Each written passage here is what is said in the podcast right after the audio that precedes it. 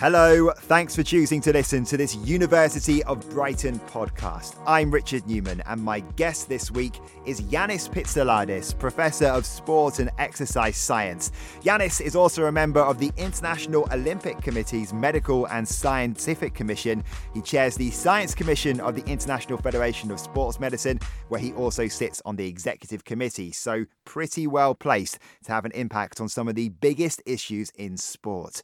We talked about his research, advances in anti-doping, the Caster Semenya case and a debate around alleged intersex athletes, and his ongoing project to try and find a way to break the sub-2-hour marathon barrier completely within the rules. It's a fascinating interview with a University of Brighton professor who's playing a huge part in helping to solve some of sport's most pressing issues. Well, I'm a failed athlete. As a youngster, my dream was to go to the Olympic Games and I never achieved that. So I've done the second best, which is to help others get there. I was a volleyball player, played at a very high level in Greece, where I grew up. And now I've dedicated my life to helping others get to the Olympic Games in a safe way, in a clean way, in a healthy way. And in that journey, I've also realized that there's the dark side of sport, which is the doping issues, corruption, and more recently, the realization that we need to try and find ways to fairly integrate some of the interesting quirks of nature. For example, the recent Caster Semenya case with intersex athletes, and also keeping in mind now with the legislation in certain countries permitting the third gender, which is basically you can declare what gender you identify, is how do we integrate in a consistent way to the Olympic Charter these athletes with no discrimination and according to the law. So it's quite a complicated agenda there, but it keeps you awake at night and there's never a dull moment. Now we'll talk about Caster Semenya and intersex athletes in just a bit. You've been here at the university for a while now. What attracted you here and why does it work so well for you with all your other roles you have as well? Yeah, what attracted me here, I remember at the interview, was that I was given the freedom to focus entirely on sport. And that may seem obvious, but unfortunately, research into sport doesn't attract the same kind of monies that, let's say, cancer research, biomedical research does. So a lot of the traditional universities have moved away from supporting sports science. Brighton is one of those universities who, rightly, I believe, sees sport as being an important discipline and a discipline of equal importance to the other big disciplines like medicine and biomedicine and physiology and biochemistry and pharmacology and all the rest. And I was given that freedom to invest in that area. And 6 years later, I feel vindicated for that decision because I'm working almost exclusively in sport, but also bring into it the kind of medical side. So it's understanding the limits to human performance, but also understanding the health side. Away from the university, can you just explain the roles that you have, the very high profile roles you have elsewhere, such as the IOC? I also realized more in the last few years that to really get my research from laboratory right through to the field, when I say the field, I'm talking about getting it into the Olympic Games, getting into the World Championships, getting into the World Cup, we need to be part of the system. Often, many of my colleagues will sit and critique the system from outside. I've realized that by being inside the system, you can actually help transform it and rebrand it. So in the last years, I've become a member of the IOC's Medical and Scientific Commission. I chair the Science Commission of the International Sports Medicine Federation. I'm on the executive of the International Sports Medicine Federation. And in those roles, amongst others, it allows me to really assess the current status quo and bring in new technology. So I would argue I'm one of the unique scientists in the world who actually does the science in the laboratory. That's my bread and butter. That's my passion. But I actually spend a lot of time as well attending committee meetings, commission meetings, being at big championships, big games, where I can try and bring in these technologies, try and bring in these new approaches, and also trying to rebrand sport in general. So quite a unique position, but it's also quite a challenge to actually balance all these different balls. Okay, so let's talk about how you're working to change some of those things. Then we'll chat first of all about cheating in sport, really, doping. You've been working on research, obviously, to find ways to beat the cheats. How easy is it at the moment for athletes to do that, to get away with doping? Well, getting exact prevalence data of how big the problem is actually quite difficult, as you can appreciate. But only last year there was a publication that emerged that actually asked athletes at the highest level of competition whether they had doped in the last year. And the questionnaire they used was based on a system that couldn't identify the individual. So it was one of the best ways to get to as close to the reality as possible. And what was really worrying about the outcome was that in the two big competitions that were evaluated, one was the Pan-Arab Games and the other was the World Championships in Daegu, it transpired that 45% in one of those competitions and 30% in the other admitted to doping in the last year. So if you think of that data and keeping in mind that about 1% of athletes are actually caught doping, then actually you can see the kind of mismatch there. So that tells me that the current system, which has improved dramatically over the years, thanks to the excellent work of the World Anti-Doping Agency, is still not achieving the kind of levels of catching of the cheaters as a public would want and us involved in elite sport would want too. So that means that what we have to do is think of how to build on the current system, because we can't say the system is failing, it's just not working effectively. How can we build on it to make it more effective? I guess one of the problems might be that the measures in place around drug testing varies massively, doesn't it, from sport to sport? So is it naive to think that most of the sport we're watching is completely clean? I mean, how much do you think is going undetected? It's quite difficult to have that sort of like a blanket approach to anti-doping, isn't it? It's very difficult to actually start breaking it down even into different sport or actually even different countries, which is also another factor that we've got to take into account. But what is very, very clear is that doping is not, for example, a Russian problem. We hear every day, even this last weekend, in the Times, there's a big article about how Russia is leading the world in terms of doping. And it's very clear from some data published in 2011 that there are other countries where doping is almost at the same levels as what we had seen in Russia in recent years. And clearly that prevalence of doping will vary in different sports. But my focus in terms of what I'm trying to do is very much focused on Olympic sports, so focusing very much on the sports that are in the remit of the Olympic Games. And the kind of flagship events for the Olympics are track and field. Those are the ones that most people tend to watch during the Olympic Games. Tokyo is coming upon us very, very soon.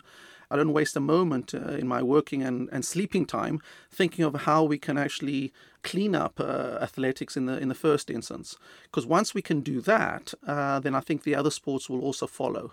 I think, unfortunately, the kind of mantra at the moment that we hear every day is that the cheaters will be ahead of the testers. That's what we hear every day. My mantra is exactly the opposite, that the testers and those of us who support the testers should be well ahead of the cheaters.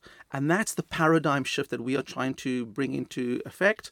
And I feel with the recent developments, with the technological advancements that are happening and have been happening for the last 5 years, this is the time to do it. And if we don't do it now, the world's most valuable brand, sport, may have the same kind of end result that happened in ancient Greece with the Olympics. Because eventually, as we all know, the Olympic Games were born in ancient Greece and eventually ended because of corruption, drugs, all the kind of things that are happening now. So I'm also one of those academics that actually looks at history, tries to learn from history so we can improve the future.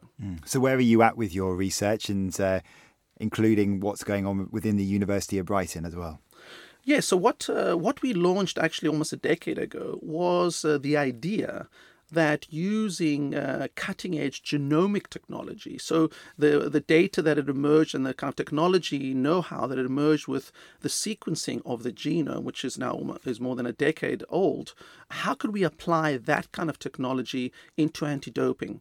And I spent most of that first 10 years trying to convince the system to invest in those technologies.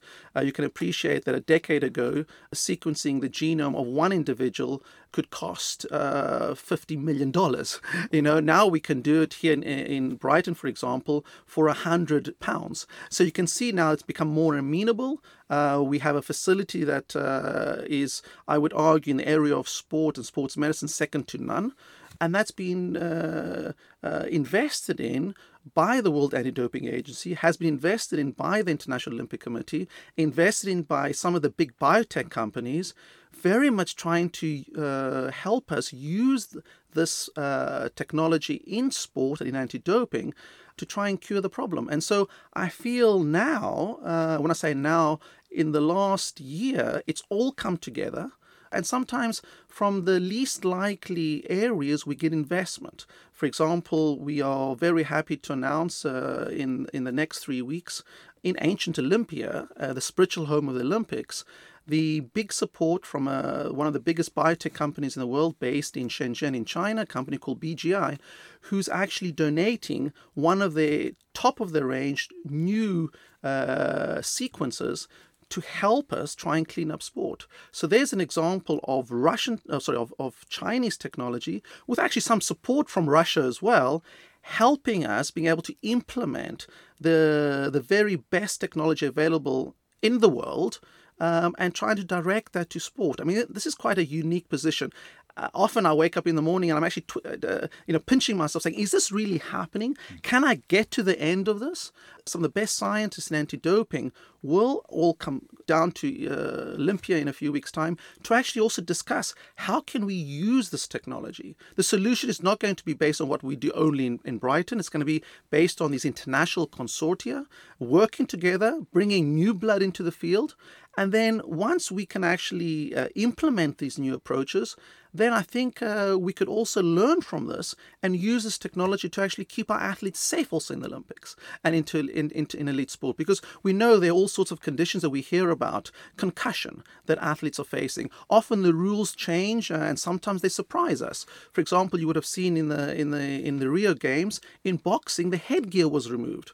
Well, you know, we need this kind of technology to ensure that our decisions are actually the right ones.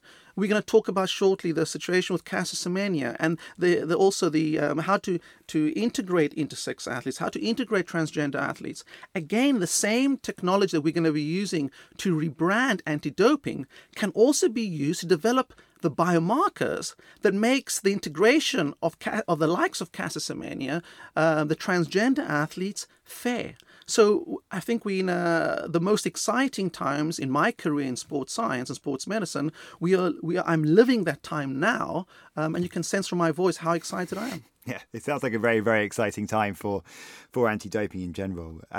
We've had the narrative around Russia for the last couple of years about state-sponsored doping. Clearly, Russia is still banned from athletics. They've been banned from competing as a country at the last few Olympics as well, with their athletes having to compete as neutrals. We're just 1 year away from the Tokyo Games. At this point, has enough changed for Russia to compete at those games? Well, I can tell you from my side what my involvement in that process, and I at this stage I think I have to just summarize what is called the Brighton model. The Brighton model, to try and make sport fair, involves three pillars. And the kind of analogy we use is a three-legged stool. The first pillar we call prevention of doping. And that's very much the kind of educational processes, the deterrence in anti-doping. For example, keeping urine, blood, etc. stored for as long as 10 years. And we can't predict the developments of science week to week. Can we really predict what's going to happen in 10 years? So that's the first pillar. The second pillar is promotion of clean sport, which very much involves better testing. The third pillar, which is equally important, is giving athletes alternatives to drugs. We can't keep on directing to athletes and saying, bad boy, bad girl, you've been cheating.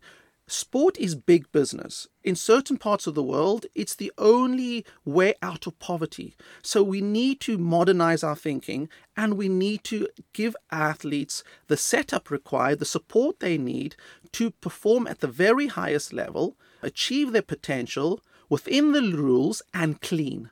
Those three pillars are what we've implemented in the last 18 months in Russia.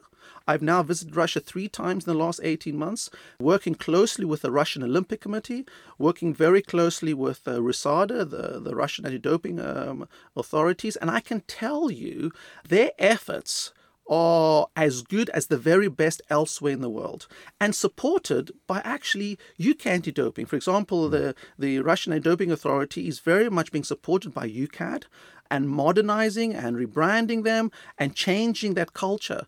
So I feel that, and actually in the next few weeks, I publish a paper, a perspective on the efforts that Russia has done in order to come out the other side. Obviously, there's more work to be done. But my view, and I think there's others will share this view, is rather than kicking someone when they're down, is that you've got to try and help them get up in a way that allows them to come back to the table. And I feel that a lot of that change has happened. And yes, we still have some time to go to Tokyo. It's coming very, very fast. But I feel optimistic, and I hope anyway, that they can turn the corner with the support of various organizations around the world, and we can see clean Russian athletes competing. I know that's what they want. I speak to the Russian athletes. I speak to the coaches. I speak to those involved in sport. And I speak to the young anti-doping officers who are very much involved in touring one of the biggest countries in the world, Russia, to try and preach anti-doping. It's a very tough job, and I'm very impressed what they're doing. But obviously, there needs to be more work to be done there. Yeah, but you feel that the penny has dropped now? There's no doubt in my mind that the penny has dropped for some time now. And I even believe that the efforts that Russia is doing in the next 5 years could be a model for other countries to actually emulate. I know some of your listeners will be saying, what is he talking about? Well, I go to Russia. I see things on the ground firsthand. I'm not getting my information from the media. I'm not getting my information second and third hand. I'm there. I'm speaking to the people involved. I see their trauma. I see their hurt. I see their aspiration of young people.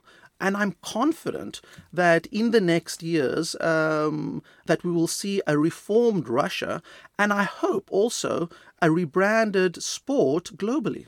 Okay, well, that would be big. Let's talk about your research with transgender athletes, something which is going on here at the University of Brighton. This sort of study obviously links with what's going on at the moment with Caster Semenya's, South Africa's multiple world and Olympic gold medalist. Not transgender, of course, but a female athlete with abnormal levels of the male hormone testosterone.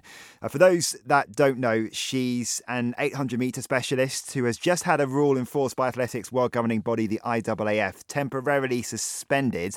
That rule ordered her to take testosterone-limiting medication if she wants to continue racing at her preferred distance.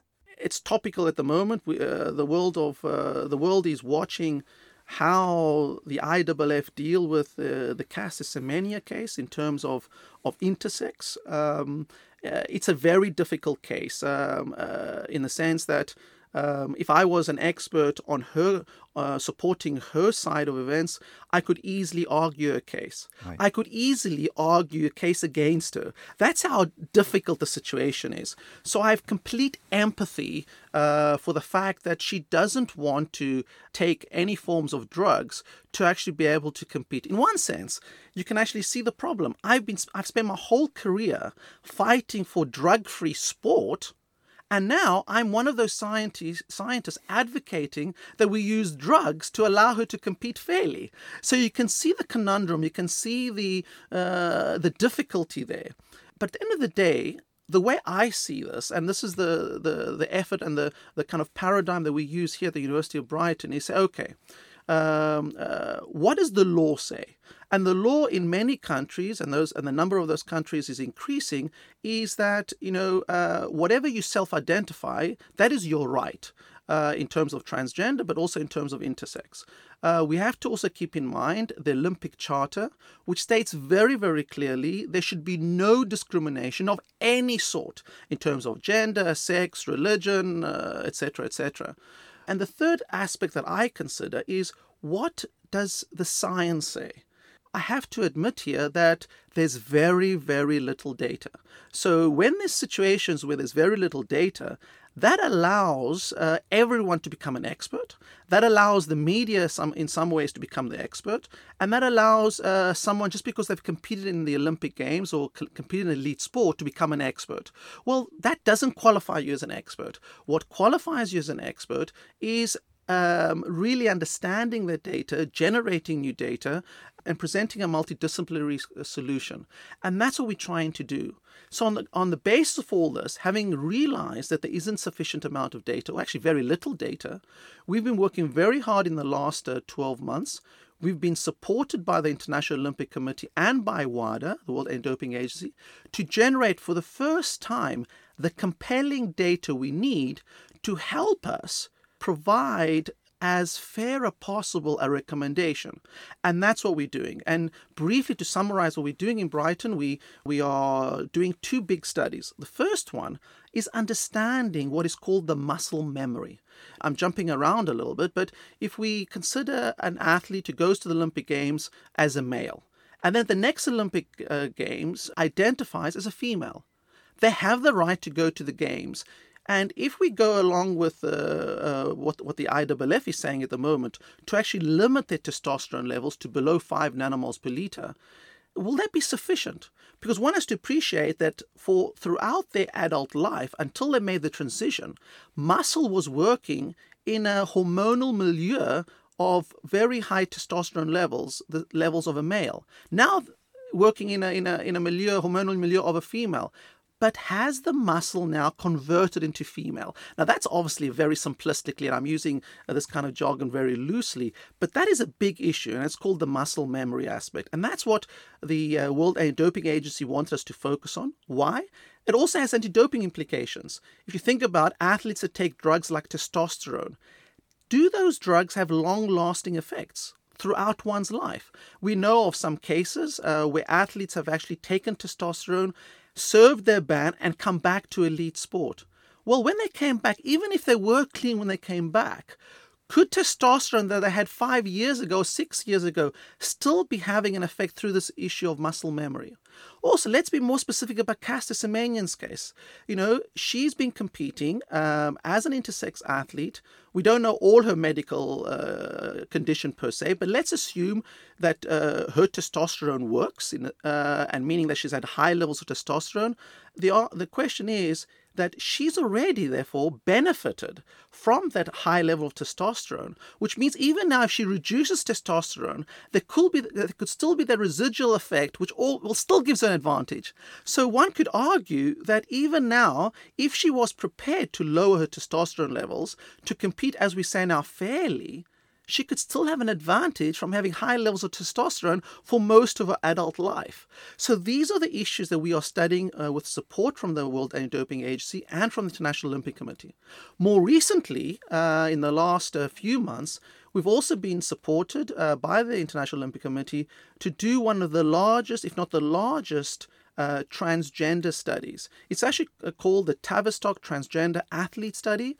And from the name, you can sense where we're doing this. We're doing it at the Tavistock Gender Clinic in London, in collaboration with the University of Brighton, where for the first time we're taking 20 males who will transition to female and 20 females who will transition to male. We're going to do all the tests we consider necessary before the transition, and then during the transition, and we'll follow them for as many years as they will consent, to really understand the transition process. Also, for the first time, to really understand what happens to performance. At the moment, there's some data making some kind of assumption as to what could happen to performance, but we don't really know. And so this study will allow us for the first time to actually document really the impact of the transition process and the impact of sex hormones on performance, but also on issues like muscle memory, on issues of bone health, and on other issues that will really help us produce those solutions required to clean up sport, rebrand sport, and to fairly integrate both two very different conditions, intersex and transgender athletes into elite sport.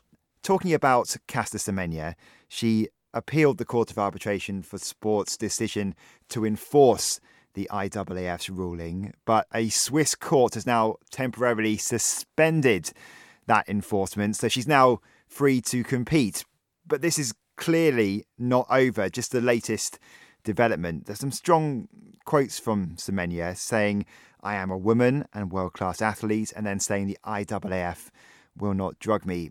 I guess, like you say, there are people who may be placing themselves as experts, but there's also a view from some on the outside that this is ethics against science. And that's the issue, because we've seen three global organisations that promote women's sports who have written to the IAAF claiming the rules that they're trying to enforce upon athletes like Semenya are discriminatory and enforce gender inequality. But then you've also got athletes competing against Caster Semenya who feel they've had an opportunity for their own success taken away. It's really tough, isn't it?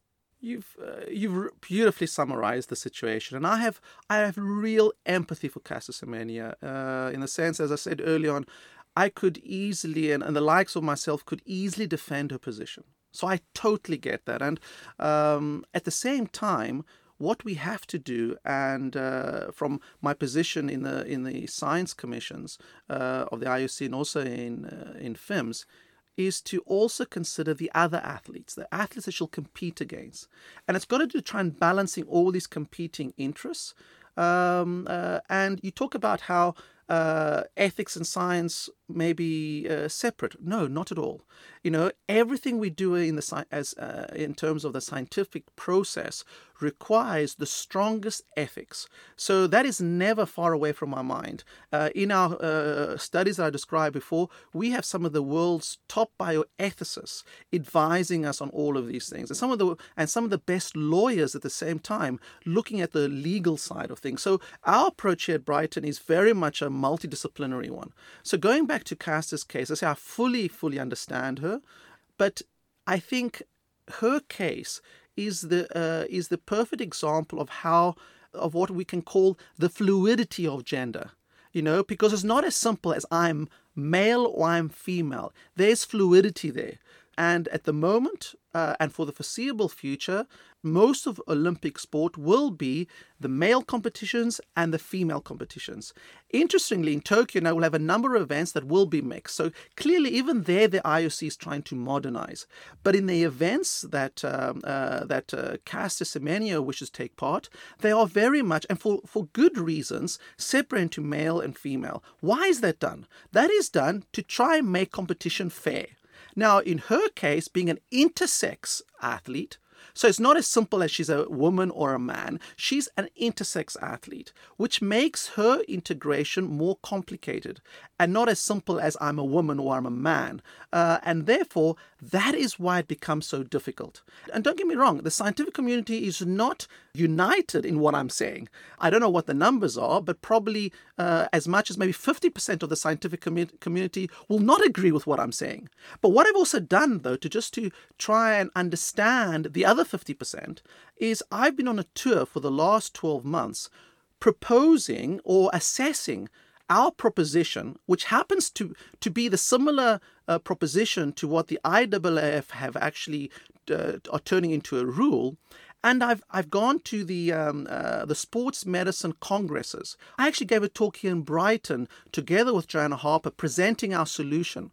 And we've actually published only a few months ago the outcome of asking the audience, after we presented the best of what was available in terms of data, what do you think I can tell you the data, 73% of the audience agreed that what we were proposing, which happens to be what the IAAF are proposing, is the better of the solutions. You know, it's not perfect. It's far from perfect. But what we have to think about is the Olympic Games are happening very soon. Actually, the World Championships in Doha are happening this year in a few weeks' time. So what can we do now? Clearly, whatever solution is proposed, and I'm not here to actually say what that will be, but whatever solution is proposed will be fluid. We can relook at it again and again and again as new data emerges, as we learn more, and then let's make the most fair decision possible for Caster and her likes so that they can compete fairly, but also for all the other athletes. Let's talk about something which is a little bit less controversial, a bit more fun, pretty exciting as well, the sub-2-hour marathon project. You're one project, and there's also a very high-profile other project which is going on as well. How close are we to seeing a sub-2-hour marathon? It was actually a project that we launched in 2014, and maybe your listeners won't be aware of this, that we launched as an anti-doping project. This project started very much supporting the third pillar of our Brighton anti-doping approach, which is peak performance without doping. But we had the same problem that the Russians have, and that is how to convince a system that believes, and when we talk about the system, we talk about the athletes, the managers, the coaches, the support teams, the belief that the only way to success is through drugs. So what we thought of, can we break what in 2014 was considered crazy, this 2-hour barrier? And so we launched the project together with Jos Hermans from Global Sport, and we started putting the consortium together. In that process, however, it became clear that there was a lot of money to be made, and Jos Hermans joined the Nike team, the Breaking Two project, and the $30 million that were going to come to our Sub-2 project for anti-doping project became the Breaking Two project, which became very much about innovation. We saw the fantastic Eliud Kipchoge almost breaking the 2-hour barrier in Monza in 2017. But what it really did, though, it made him and others believe that the 2-hour was possible, which meant he went on to break the world record and smash the world record in Berlin last year. That, I think, was a big influence of this crazy idea that we had, or I had, back in 2014. More recently now, because Nike has made as much publicity as they can from selling this new innovative shoe series, which indeed is fantastic, by the way, and there's other issues we can discuss about whether it is actually fair to have a carbon fiber plate in a shoe. But for me, it's innovation, and in the spirit of universality of sport, if it's universally available to others, I think it's a move in the right direction. It's replacing drugs with technology, and we can have another debate there some other time. But more recently, what has happened now that Nike have pulled out of that race, I found out, like most of your listeners in the media, that one of the richest individuals in the UK is not supporting the Brighton Sub-2 anti-doping project, but the previous project, just in the guise now of INEOS to try and break this barrier in London later on this year. As you can sense, I have mixed feelings about it. But what I think will be fantastic, though, is that it has brought that discussion to the fore, which means the same day that INEOS announced the attempt, we received two serious declaration of interest to support our project, because our big project has been a lack of funding. But we've made big progress. The innovations that we've generated are the same innovations, or some of them are, that actually Eliud Kipchoge used to break the world record in Berlin. The same innovations, like, for example, the encapsulated carbohydrate drink that we here at the University of Brighton developed with one of our PhD students. That innovation was what helped him do that amazing event race in Monza, or the great performance in Monza. It was the same innovation that helped him break the Berlin record. And I'm pretty sure he'll be using that innovation as well when he attempts a 2-hour in London later on this year. So I feel that with this race now, this idea coming to the fore, I hope that some wealthy business person in the audience will hear about this. I've just come from a meeting in Tel Aviv in Israel, where a few weeks ago, where it was the first time where the Nike Breaking Two project and the original Sub-2 project ourselves were actually debating about the merits of the idea. And it was actually very interesting to do that. And even at the end of that day, I got another declaration of interest and support from Israel. One of the innovations we wanted to do is to actually do the attempt on the Dead Sea. Why the Dead Sea? Because there's approximately 5% extra oxygen, given the fact that it's such low altitude. So therefore, that idea that we launched back then may actually be the end of the story eventually, where we can break that barrier within the rules on the Dead Sea. And that's what we're working towards now. And I think the attempt later on this year, which won't be, from what I hear, according to the rules, will help us, I believe, get support so we can demonstrate that we can do amazing things, therefore really help athletes fulfill their potential cleanly and rebrand the whole idea and move away from drugs. When you say about the rules with Eliud Kipchoge, is obviously going to be going for this again. Are you saying without the pacing teams? Is that what you mean? Do you want to do an attempt without multiple paces? Is that what you're saying, sort of thing? Or... Absolutely. I mean, one of the issues is pacing. As you know, from what we saw in Monza, there was a group of pacemakers that were coming in and out, you know, and that's clearly not allowed by the rules. And so what we are wanting to do, and that was the idea right from the start when we launched the project, is within the Sub-2 team to have the very best athletes involved in the attempt as a race where the one will be helping the other, and that they all actually share the prize at the end. So it's to their benefit that the team actually crosses that line, almost what happens in cycling, and that kind of approach. And for that kind of approach, you can't have a situation where people enter the race and leave the race. So they need to be in from the beginning. And we believe, and also what I've learned since 2014, is that whenever we developed an innovation, whenever we talked about it, it was immediately adopted by the opposing teams. So there's two new innovations that I think will make the difference to allow us to do it within a competitive situation that I can't mention because I'm pretty sure either INEOS team or the next guys of that team will try and do before we have the money to do it. We are confident, our steering committee are confident that we can do that within the rules with two innovations that I can't share with your listeners. Well, that sounds very exciting. I guess the other issue is finding the right athlete. Hypothetical situation, let's say Eliud Kipchoge goes Sub-2 with this project and he does it within the different parameters. Could you maybe tempt him on board to come into your one as well? Because he's obviously he is sensational, isn't he? He is the best marathon runner out there at the moment. It's an interesting question, and your listeners may be interested to know that I'd been studying and working with Eliud for many, many years before the Breaking Two attempt. And even before the Breaking Two attempt was even dreamt about, I'd invited him to join this original Sub-2 project. I mean, at that time, you got to appreciate that his manager was an equal partner to our project.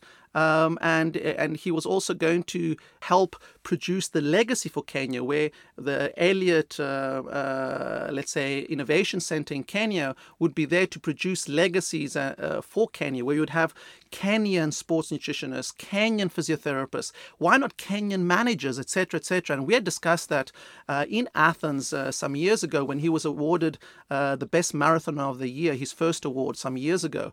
So unfortunately, then money came into play, and obviously, if you are being offered huge financial incentives by Nike, which was always his sponsor, then I can see. I mean, I don't hold it against him or his manager that he had to go and do this for Nike. So I'm pretty confident. I'm actually surprised that the Breaking Two didn't break the 2-hour barrier in Monza. I was commentating at the time, and I was certain that they would break it.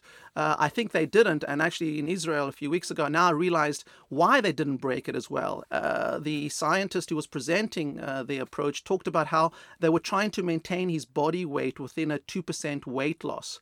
Well, if that is right, then it's exactly what you don't want to do. I would argue if he was 5% or 6% or 7% or 8% or even 10%, if he had a 10% weight loss by the end of that attempt, he would have become more efficient and he would have smashed that 2 hour. So for me, therefore, London is as long as they do things and have learned from their previous attempts, some of the team will be the same, I'm confident they will do it. What I want to propose to Eliud and the likes of Eliud after that is say, well, join us and let's do it within the rules. You made an interesting comment there about Eliud being the best distance runner of all time. I would like to disagree with you. And I think his manager, Jos Hermans, who knows as a previous world record holder himself, really understands these athletes better than anyone else in the world. I've done a lot of measurements in the likes of Eliud, in the likes of Kenenisa Bekele and others. And for me, Kenenisa Bekele, is another notch up in terms of talent. The reality is that Eliud is the most professional athlete in distance running of all time. Combine that with his exceptional talent, you see what you have. But I think the likes of Kenenisa Bekele, and I've been in touch with him even in the last few days, saying, Kenenisa, you will be the guy who will be remembered as the one who could have. And if you don't do this now, you may regret it for the rest of your life. And that's the kind of language I used in my exchanges with him.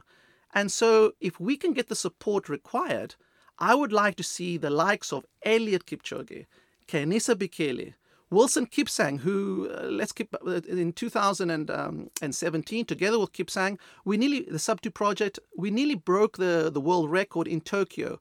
He's a fantastic talent. Put those kind of athletes together in a team with those innovations that I can't talk about, we can do something really special and beyond and produce the legacy in Africa, in Ethiopia, in Kenya and beyond, and replace drugs with science, medicine. So when you visit Ethiopia, when you visit Kenya, you can see the real legacy of the projects like the Breaking Two, the INEOS project, the original Sub-2, so that drugs are eradicated. I'm so distraught when back in 2007 I could find EPO being sold in the corner, where I can go back now in 2019 and see EPO sold on the corner. Now that is not what we want. But where are the best athletes in the world currently living and training? Whether they're Kenyan or Ethiopian or British, where does Mo Farah train? He lives predominantly now in Ethiopia.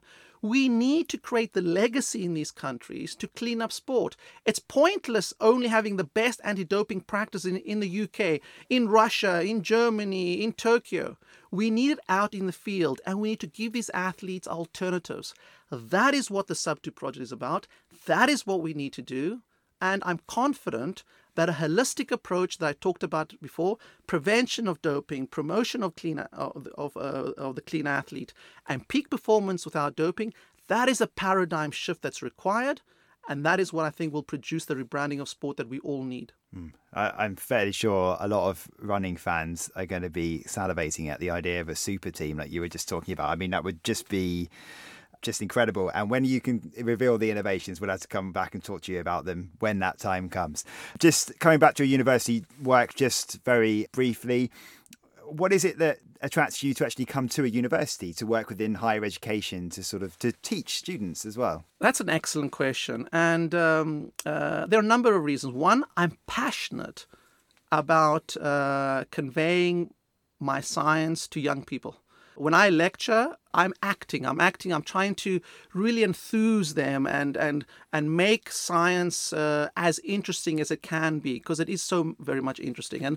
And for example, trying to teach about muscle physiology, if you're talking about Usain Bolt's muscle, it becomes so much more interesting. If you're trying to understand about genetics and therefore talk about the impact slavery may have had on genetic superiority and dispelling that myth, okay, it makes genetics interesting, etc., etc. So I came to a university. I became an academic because of my passion in order to teach. But I wanted to teach things that I knew about firsthand. So I didn't get enough satisfaction of just reading about other people's work and talking about that. We always do that, of course, but I want to talk about my research and the work that we've been doing over the last 25 years or so. And the university sector is the best place to be able to do research where you can decide what you want to do. and you're not dictated by industry or dictated by other interests. And that's also the reason why I left a Russell Group university like Glasgow University to come to Brighton. Why? I came here because I was given the freedom to really focus on my passion, which is sports science and sports medicine, and to do it freely without someone telling you, you have to study this. At the end of the day, if one is motivated by money, they wouldn't become a university professor. I became a university professor because that allows us freedom to express your ideas, to research where you're interested in. And for me, what is also unique about Brighton is that we have some of the most amazing technology, I would argue, in the world of sports science and sports medicine, in the most beautiful surroundings. Geographically, one of the most important parts of the UK. We're only an hour and a half away from Gatwick, Heathrow Airport, should I say. Gatwick is even closer, half an hour or so. So for me, this should be the mecca of sports science and sports medicine. And let's work with industry rather than dictated by industry. And that independence is why I became a university professor, why I'm here at the University of Brighton, and it's a decision I've never regretted. Right. At the end of every podcast, we ask some quick fire questions away from work. So the first question is, what advice would you give to your younger self? The advice I'd give my younger myself would be try and do the things that you want to do, even if that may take you down a path that you may have not thought of, because if you don't do what you really wish to do, you may regret it for the rest of your life. So have no regrets. That is what I would argue to a younger me.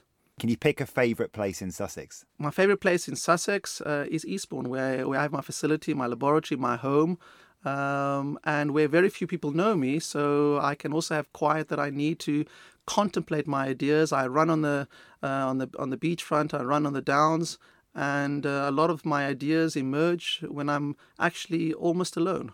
There's nowhere better than Eastbourne and surrounding areas. What are you currently reading, watching, and/or listening to? Doesn't need to be all three. I'm very much watching at the moment how the companies like Tesla and related companies are trying to get their driverless cars not to hit people or not to drive into poles, etc. Because I believe the same kind of approach will be used to modernize sports. So it's related to what I do, and I'm watching what they're doing, and I'm trying to learn from them. So my life tends to be quite boring, which is very much focused on understanding how I can become better in the science I do from those who are better than me. Describe your perfect weekend. My perfect weekend is sitting in a vehicle following my top athlete who's competitive and wins the race with our innovations, as happened in Berlin in 2016. So for me, that's the perfect weekend. If you could invite three people to dinner, past or present, who would they be and why? Socrates, Archimedes, and Darwin. And I would sit them around the table and I would try and understand how in their times they could come up with things that today we take for granted, but for them was almost seeing so far into the future. And I'd like to see and understand what made them tick, how they were able to do what they did. Because everything we do today is based on their ideas. And I would argue that if we had half the insight they have, imagine what we could do. So they are quite remarkable, and I would love to be able to have a dinner with them.